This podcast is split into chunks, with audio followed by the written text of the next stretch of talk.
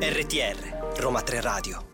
Ora siamo tornati con Around the Pop, è il 2024, vi ricordo tutti quanti che è la prima puntata di quest'anno, io sono Francesca, accanto a me c'è Adrian. Bene, e adesso cominciamo a parlare delle nuove succhiose news del mondo musicale italiano. Con cosa iniziamo, Adri? Ovviamente con la notizia dell'anno, oppure di ogni anno, Sanremo ragazzi. Noi da gennaio almeno fino a gennaio dell'anno prossimo parleremo non stop solo di Sanremo. Questo perché sono stati annunciati ovviamente gli ospiti sul palco di Piazza Colombo e abbiamo ospiti abbastanza interessanti quest'anno, devo dire, perché si riprendono tutti quanti gli artisti un pochino più di nicchia dell'anno scorso. Avremo per esempio Lazza, il runner up dell'anno scorso, avremo Rosa Chemical, avremo Paola e Chiara.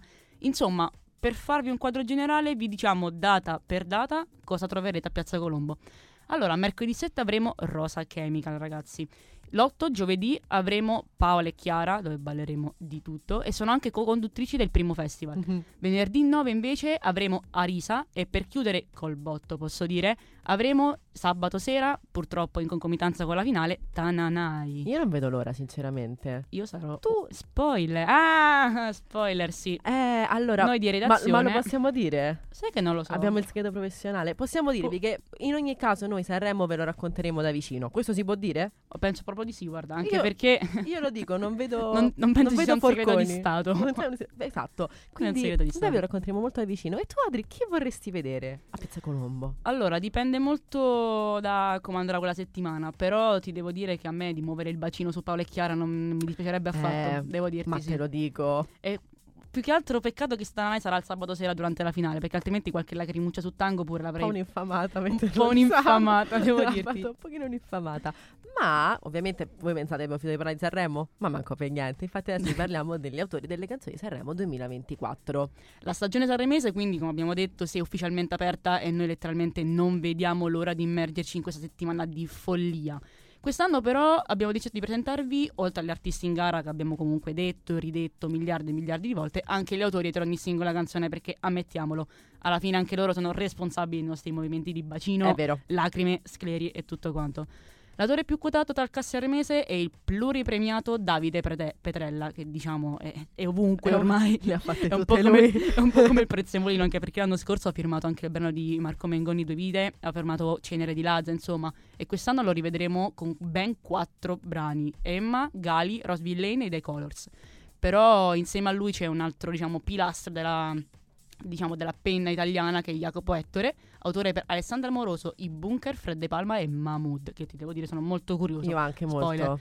Altri autori ben noti sono per esempio Francesco Catitti, che è conosciuto anche come Catu, è un producer molto molto rinomato in Italia, Edmund Roberts, Davide Simonetta, Dardust ragazzi, che è anche il produttore di Angelina, altro brano molto molto interessante devo dire, e Federica Abbate, che è anche una cantautrice, non solo autrice. Io l'adoro, mi piace bravissima, tantissimo Federica, devo dire, è una cuoricina. Ha scritto per Michele Bravi certe canzoni ragazzi spettacolari. Lei è bravissima, è una tatina. È comunque, una cucciolina. Gli autori in totale sono ben 13, anche se non bisogna dimenticarsi di Dato, Gazzelle, il 3 Irama e Negramaro, che sono gli unici in gara ad essere gli unici autori dei propri brani, proprio come veri cantautori. Sono proprio, sentiamo proprio la possenza di... Esiste ancora il cantautorato italiano. Mi piace. Ma adesso vi anticipiamo con il prossimo brano quello di cui andremo a parlare, perché adesso ci ascoltiamo i Club Dogo.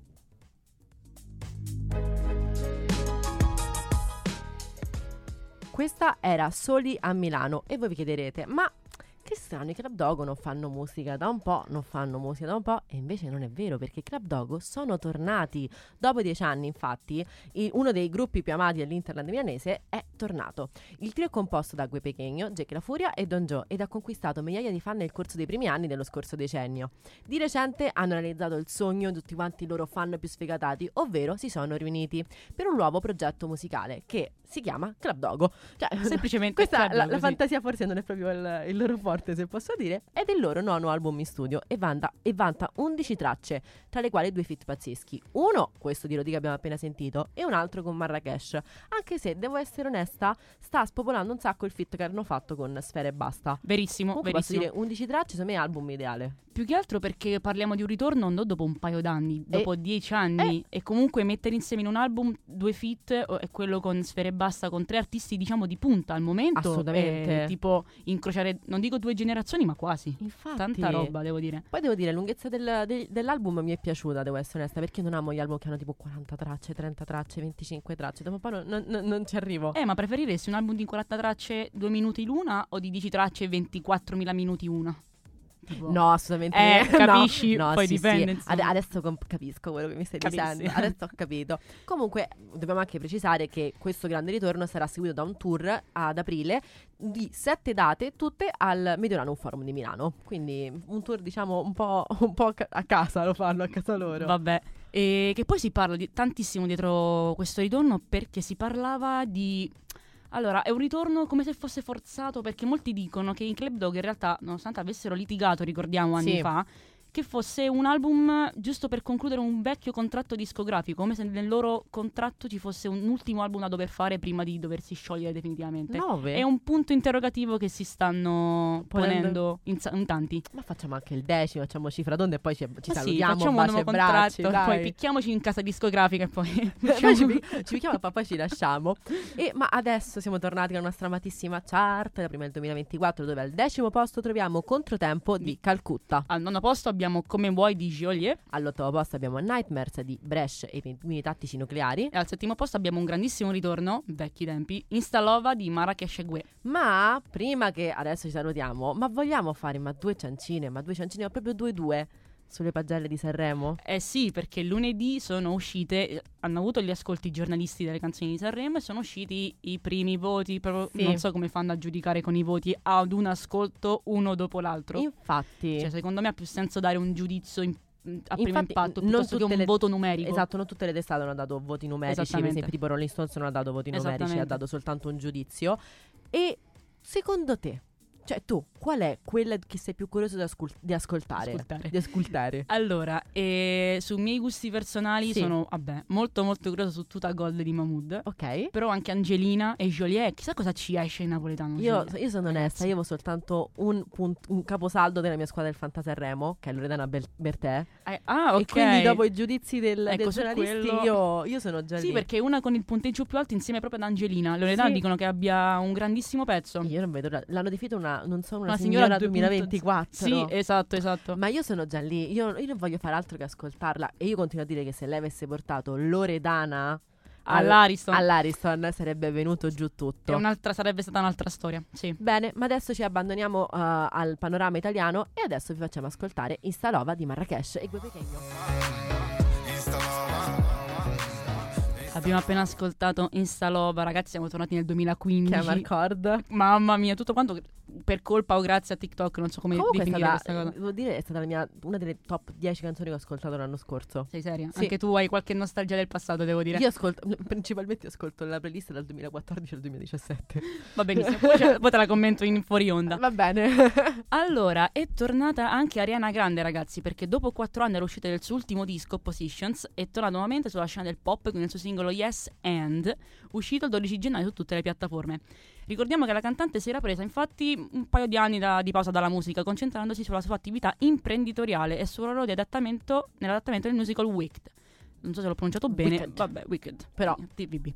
Il testo approfondisce una tematica molto importante per l'artista, spesso al centro di molte polemiche, ovvero quello del sentirsi sempre in diritto di criticare le vite altrui. Ragazzi, chi si fa i fatti tuoi campa 100 anni. Apri chiudo parentesi, c'è tutto un gossip dietro e poi ve lo accenno dopo. Ad accompagnare il testo un video che sancisce il ritorno del ballet core, in cui Ariana danza in una grande sala insieme a ballerini, ognuno unico nella sua diversità, mentre canta l'importanza di essere solo se stessi. Inoltre il singolo rappresenta la prima anticipazione del suo prossimo album. Ragazzi, sta veramente tornando. Molti erano convinti che il titolo della traccia fosse anche quello del disco, e invece no. Notizia che la pop star infatti ha smentito, rivelando tuttavia che la copertina del singolo sarà una delle varie copertine dell'album, in cui la data di uscita rimane al momento top secret. Ma infatti si sarebbe stato troppo banale che ci avesse chiamato anche l'album. Ma per me anche no sense. No sense. Cioè, non lo so. È un po' c'è questa cosa che il primo singolo dà il nome all'album. Ma io la trovo anche una forma di poca creatività. Non lo so. Il titolo dell'album dovrebbe essere un titolo, diciamo, contenitore di tutto quello di cui si parla nell'album. Quindi chiamarlo, non so, con il titolo di un singolo all'interno a volte lo trovo un po' forzato. Sì. Però io sono un normalissimo. Sai, secondo me, qual è la genesi di questo brano? No. Non so se lo sai, ma a Ariana Grande, lei è nata come cantante di Broadway. Lei è, quella è la sua impostazione. E adesso sta appunto facendo il film di Wicked, che è uno dei più importanti musical di Broadway. Soltanto qual è la cosa? Che lei stava con un ragazzo, non mi ricordo quale squinzio fosse, ho perso un po' il conto sinceramente, non mi interessava comunque. Ma si è messa con il suo coprotagonista. Il suo coprotagonista era sposato con una figlia di pochi mesi. No ragazzi. Sì, e ha divorziato dalla moglie. Il problema è che si è saputo che è stato un tradimento. Ma queste cose le sai perché le sai o perché Ariana mi ha chiamato e mi ha detto "Amo, senti, scoop". Cioè, no, perché ragazzi sono cose abbastanza pesanti, devo dire. No, allora io non so quanto ci sia di vero. Adesso loro due stanno insieme, poi c'è tutta la polemica del fatto che lui sia brutto e lei sia bella, quelle cose sono secondo me un po' fugge, ma che ve ne frega sinceramente, letteralmente. Ma poi non è bello, so che è bello, ma che bello. Ecco, questo si può dire. Riassunto molto. No, quindi cioè, raga, ognuno si faccia i fatti propri, e quindi secondo me questa è la genesi di questo brano. Come dicevo prima, che si fa i fatti suoi, campa cent'anni, se non di più. Assolutamente. Adesso continuiamo con la chart. Abbiamo al sesto posto Stick Season di Noah Kahan. Al quinto abbiamo What Was I Made For di Billie Eilish. E al quarto posto abbiamo ovviamente Yes And di Ariana Grande. A proposito di Billie Eilish, ma io sono molto felice che abbia vinto i Golden Globes.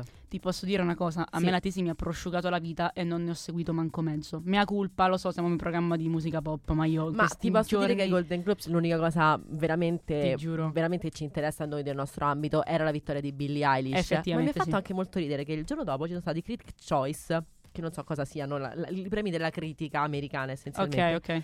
Ha vinto I'm Just Ken.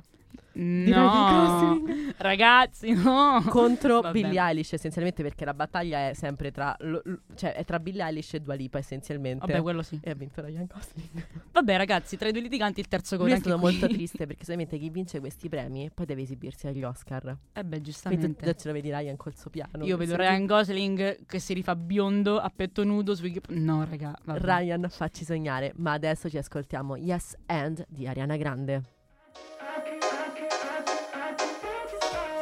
Allora, primo gossip scandalo della puntata. Siamo arrivati finalmente a questo meraviglioso blocco. Di chi parliamo? Di uno anche degli ospiti di Piazza Colombo. Sì, chi sarà mai? Chi è Tatiana? Ah no, scusate, ho sbagliato. Chi è Tananai? Perché Tananai ci ha regalato una perla di gossip fantastica.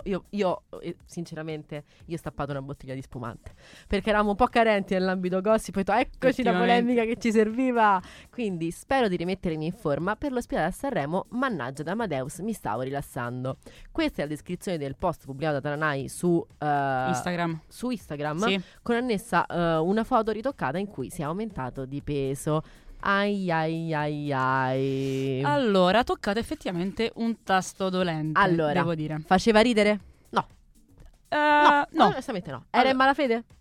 Non credo, spero. No. Non so che dirti onestamente. Io penso di no. Però il mondo dei social, lo sappiamo, è implacabile, quindi si è scagliato contro il povero Tananai, accusandolo effettivamente di body shaming. Perché? Di grassofobia. Detta in italiano, esattamente. Esatto, c'è un po' questo imbarazzo di sottofondo mentre ne parliamo, perché sì, perché è una tematica un po' spinosa, devo dire. Bisogna fare attenzione a... È spinoso, sì. Ma molto interessante è il commento che ci ha dato Big Mama, perché ha accusato appunto il cantante di grassofobia lanciando una frecciatina su Instagram. Mi sto allenando anche per reggere il peso di chi fa ancora battute grassofobia del 2024. Che noia. Bene, voi penserete che la polemica sia finita qui? Anche perché, insomma... botta risposta, pace, diciamo che pace a tutti quanti, in fede, tutti qua. Invece no, perché Tananai il giorno dopo ribatte pensando di essere simpatico, non so come dirla questa cosa perché effettivamente non ho un'opinione ancora ben precisa, con una foto con i baffi disegnati ed in primo piano la scritta baffofobico. Però in tutto ciò effettivamente devo dire che mi ha fatto un po' ridere e poi incazzare. Allora, se avesse fatto direttamente la battuta sul baffofobico, cioè se avessi evitato questa polemica, avesse fatto una battuta così, o che ne so, io mi viene in mente se lui si fosse scurito la pelle. Guarda che tasto dolente. Ci sto andando. Odiare. Perché magari, che ne so, era Carlo Conti che faceva Sanremo. Okay. Ma cioè saremmo fatti tutta quanta una risata conoscendo Carlo Conti. Ma perché si conosce bene o male la storica battuta su Carlo Conti. Invece diciamo così che... l'unica cosa che posso dire è effettivamente non fa ridere perché è gratuita. Non ha nessun appiglio. Probabilmente io sto sbattendo 14 volte con l'orologio sulla scrivania. Così per dire che tutti quanti che ci ascoltano che non mi sta avvenendo un ictus, ma non sono in grado di gesticolare evidentemente. No, sei in grado di gesticolare, sei... forse un po' troppo.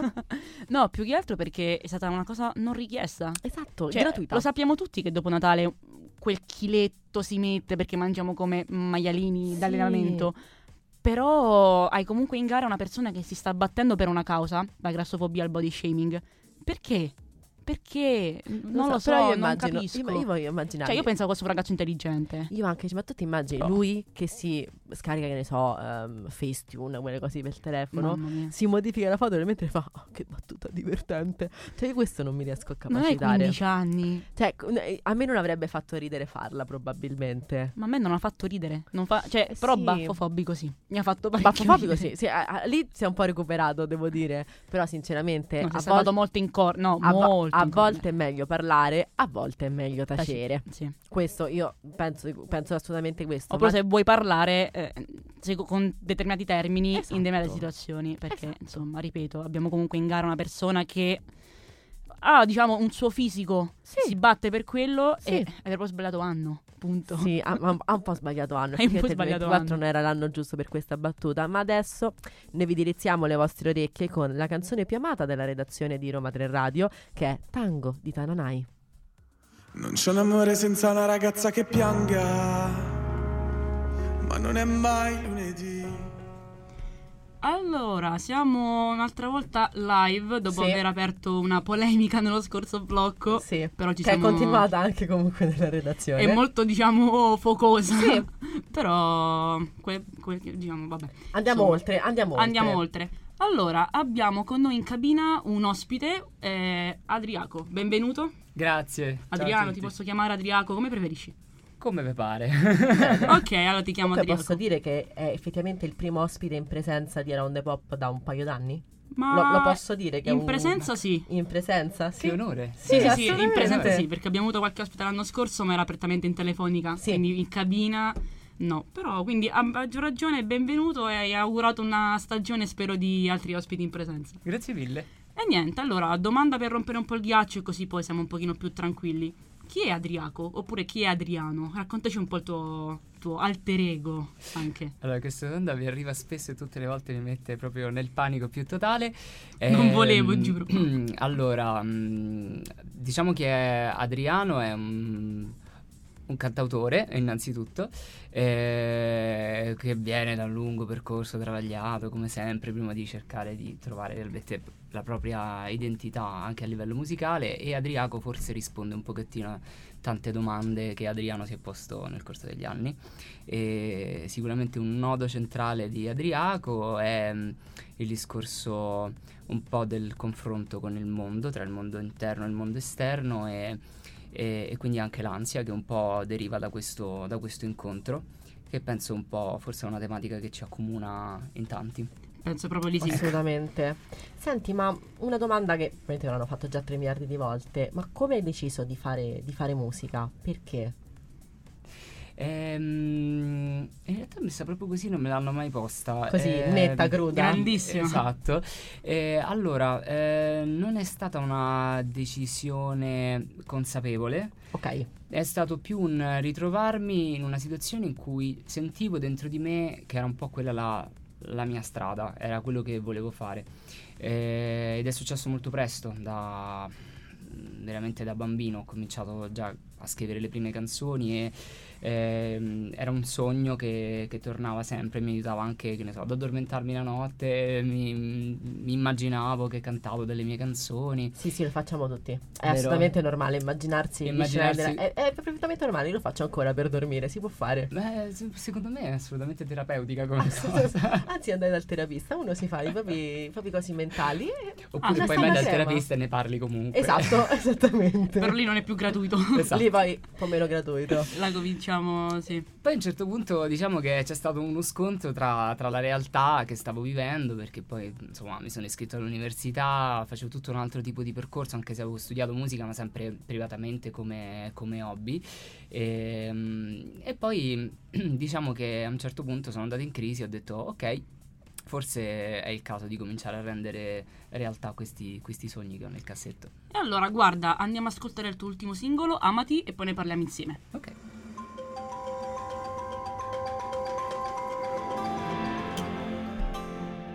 Ed eccoci tornati con Adriano e con il nostro caro Adrian invece. Grazie per aver corretto.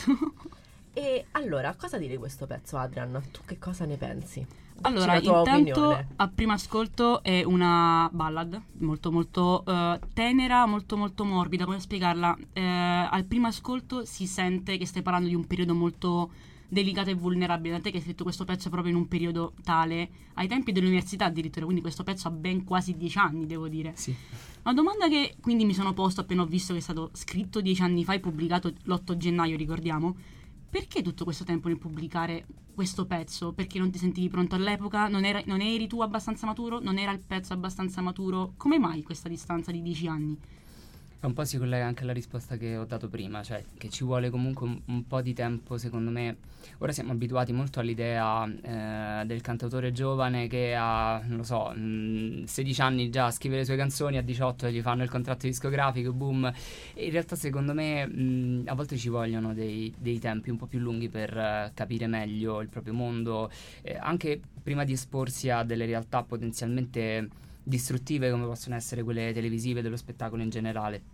E quindi diciamo che, ecco, all'epoca AdriaCo non esisteva ancora, esisteva ACO, sì. E infatti il pezzo fu pubblicato all'epoca in acustico, insomma un po' così, delle pubblicazioni fatte in casa su YouTube, l'ho fatto tante volte live e ha avuto bisogno di una sua evoluzione sicuramente. E ti riconosci ancora in questo pezzo nonostante gli anni? Sì, mi riconosco anche molto di più, proprio per il fatto che un po' come racconta tutto l'album su cui appunto stiamo lavorando e che pubblicheremo quest'anno, questa evoluzione ora la sento molto di più. Comunque dopo aver fatto 30 anni si fa un po' una sorta di bilancio. Che paura, posso dirtelo? Sì. Lascia stare che io ne faccio 25 a dicembre e già mi sento sull'orlo del baratro. Io ne faccio 23. Voglio immaginare a 30. Però non diciamole troppo forte queste cose, che c'è qui dentro c'è qualcuno, scusaci, che potrebbe soffrire molto.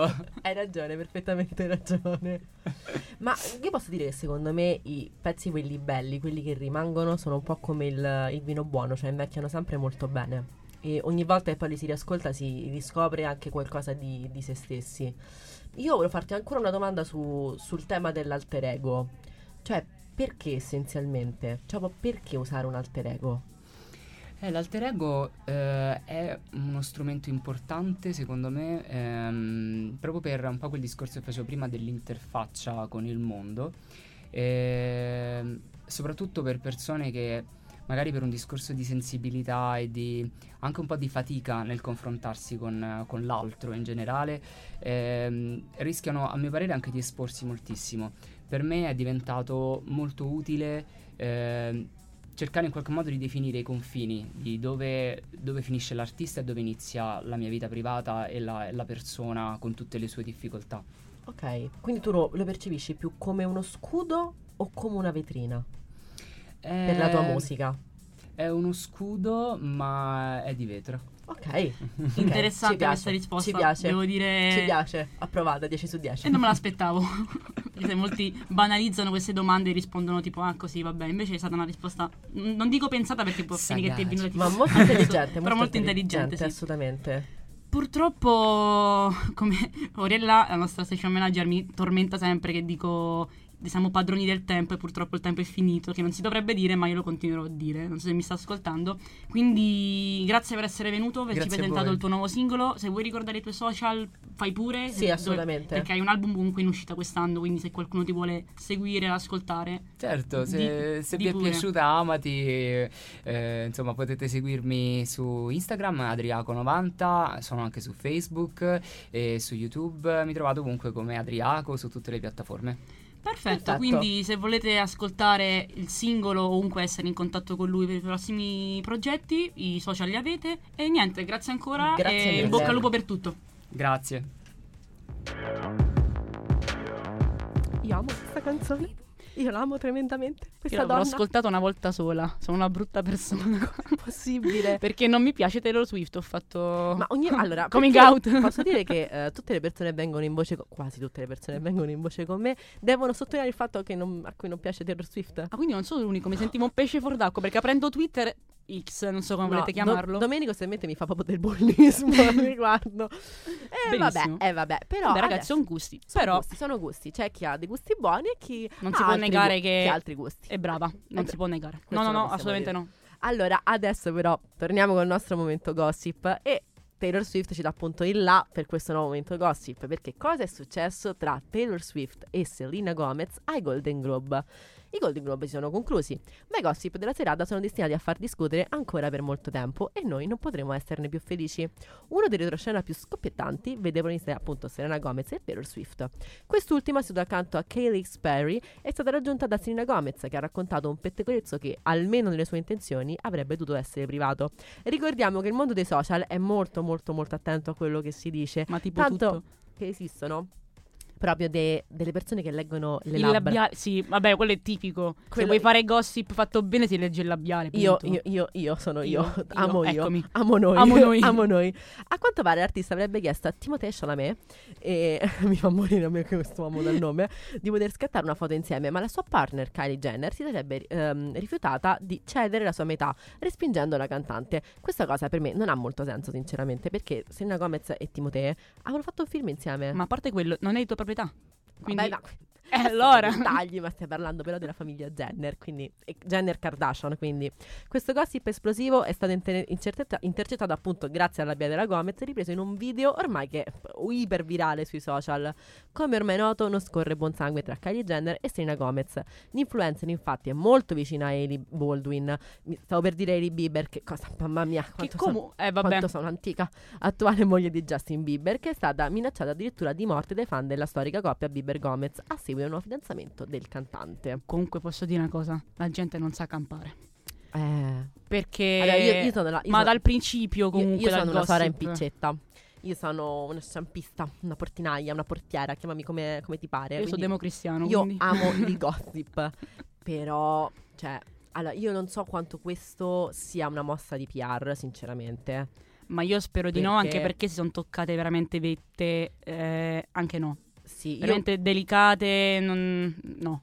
E poi soprattutto non capisco perché effettivamente loro hanno girato un film insieme e non è successo, stavano insieme nel film, ma non sono mai circolati rumors né niente. E poi non ce la vedo proprio con Timothée Chalamet e Selena Gomez. Anche no, insieme. Però alla fine anche se fosse successo qualcosa, comunque riguarda il film. Sì. Il film non è realtà, o almeno io non faccio il dumps, non me ne intendo. Però si presuppone che quel che accade nel film rimane nel film. Non lo so, a me se mi reggi una porta io mi innamoro, quindi non potrei mai fare l'attrice per questo molto senso. Bene. Però potresti... mi rendo conto che per gli attori professionisti in verità le cose rimangano. Si presuppone, almeno, anche perché da quello che leggiamo non è proprio. Mi sa che non sono tutti d'accordo. Però speriamo che le due si siano riappacificate. Comunque Selena ha commentato dicendo, perché ha commentato l'accaduto, e ha detto: no, stavo raccontando soltanto alle mie amiche che due nostri amici si erano messi insieme. E ti dovrei credere? Non lo so. Andiamo sulla fiducia. Ma super, non mi prendere in giro, però questo è brutto, non mi prendere in giro. Vabbè ragazzi, vogliamo andare sulla fiducia, fidiamoci. Ma noi invece sai dove andiamo? Andiamo sulla chart. Al terzo posto troviamo La Diabla di Xavi. Al numero 2 abbiamo Slut, si può dire, non lo so, spero di sì, di Taylor Swift. E al primo posto abbiamo Fulminacci con Baciami Baciami. E adesso, sai cosa? Ce la andiamo ad ascoltare. Ma sì.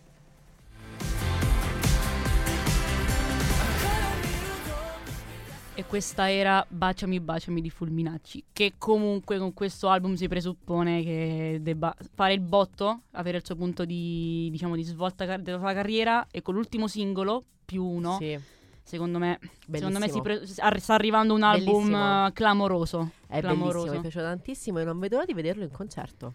Andrai? Io vado, ho già il biglietto parterre. No, io so, mi pare in secondo anello, perché io sono una signora. Sono una signora. Non sono una signora. Io sono una signora, devo stare seduta. E in più il 20 di gennaio, se vi interessa, insomma, presenterà il suo disco La Feltrinelli di Via Appia. Ci vai tu?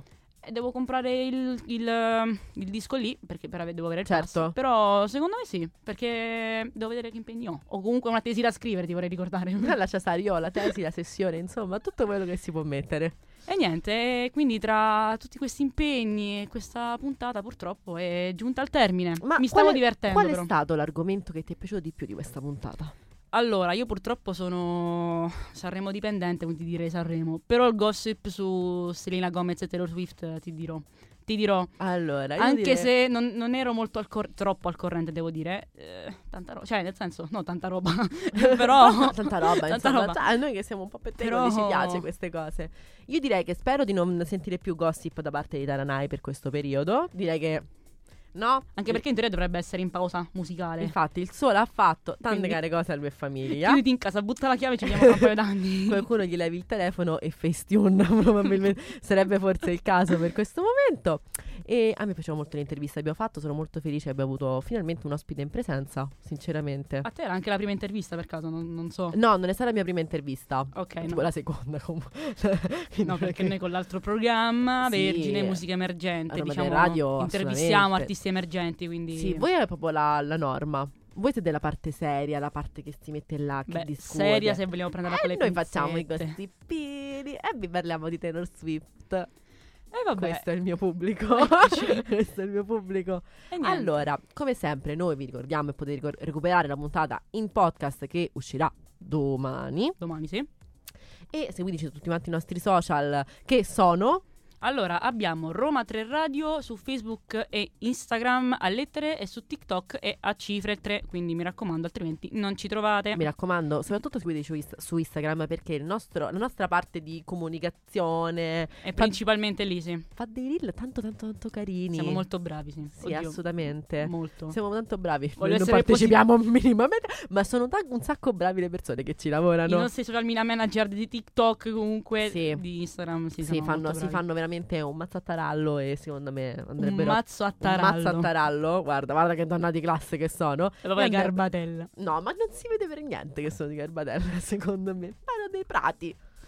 Allora, Adrian, è stato un piacere averti. Altrettanto. Spero che ricapiteremo nelle nostre conduzioni. Lo spero vivamente. Anche io mi sono divertito. Questo feeling, questa chimica, la senti? Chimica. Sì, però è proprio che siamo sanremesi potenti. Vabbè. Quindi, se Adrian è di Donna Piaga, io sono Donatella Rettore e vi mando un grande bacio. Io sono Francesca. Io sono Adrian. Buon pomeriggio. Questo è stato Around the Pop. Al prossimo mercoledì.